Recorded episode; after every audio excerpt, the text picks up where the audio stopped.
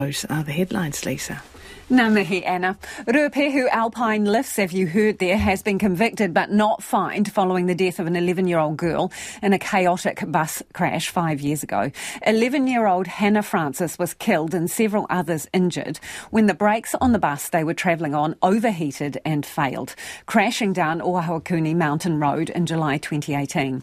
A WorkSafe investigation found the company had not maintained its fleet or adequately trained its drivers. At the Waitaki Waitakere District Court this afternoon, RAL, which owned and operated the bus, was convicted but avoided a fine because the company is now in liquidation. Our reporter Finn Blackwell is at the court and joins me now. Kia ora, Finn. Hannah's mother was in court today.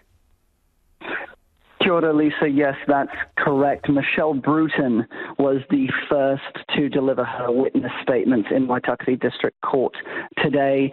She opened the floor by speaking about how well loved Hannah was, both among friends and family. She described her as having a pure, warm soul.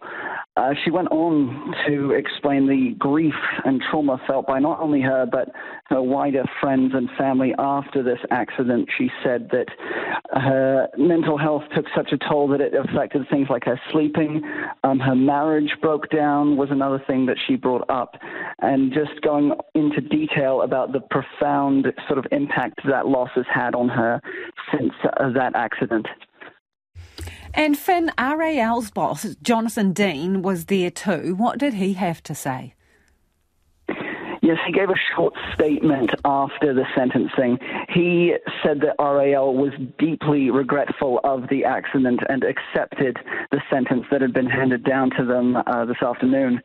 He said that despite that, no sentence will account for the pain and suffering that the victims have faced and uh, promised to campaign for safety measures such as mandatory seatbelts on buses um, as they go on.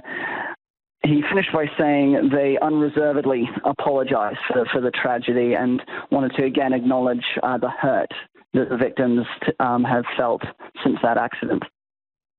Thank you for the update, Finn. That is Finn Blackwell, who was at the Waitakere District Court for the sentencing The Ruapehu Alpine Lifts convicted over a bus, bus crash, but not fined um, due to the fact that uh, they are in um, liquidation. It is 14 minutes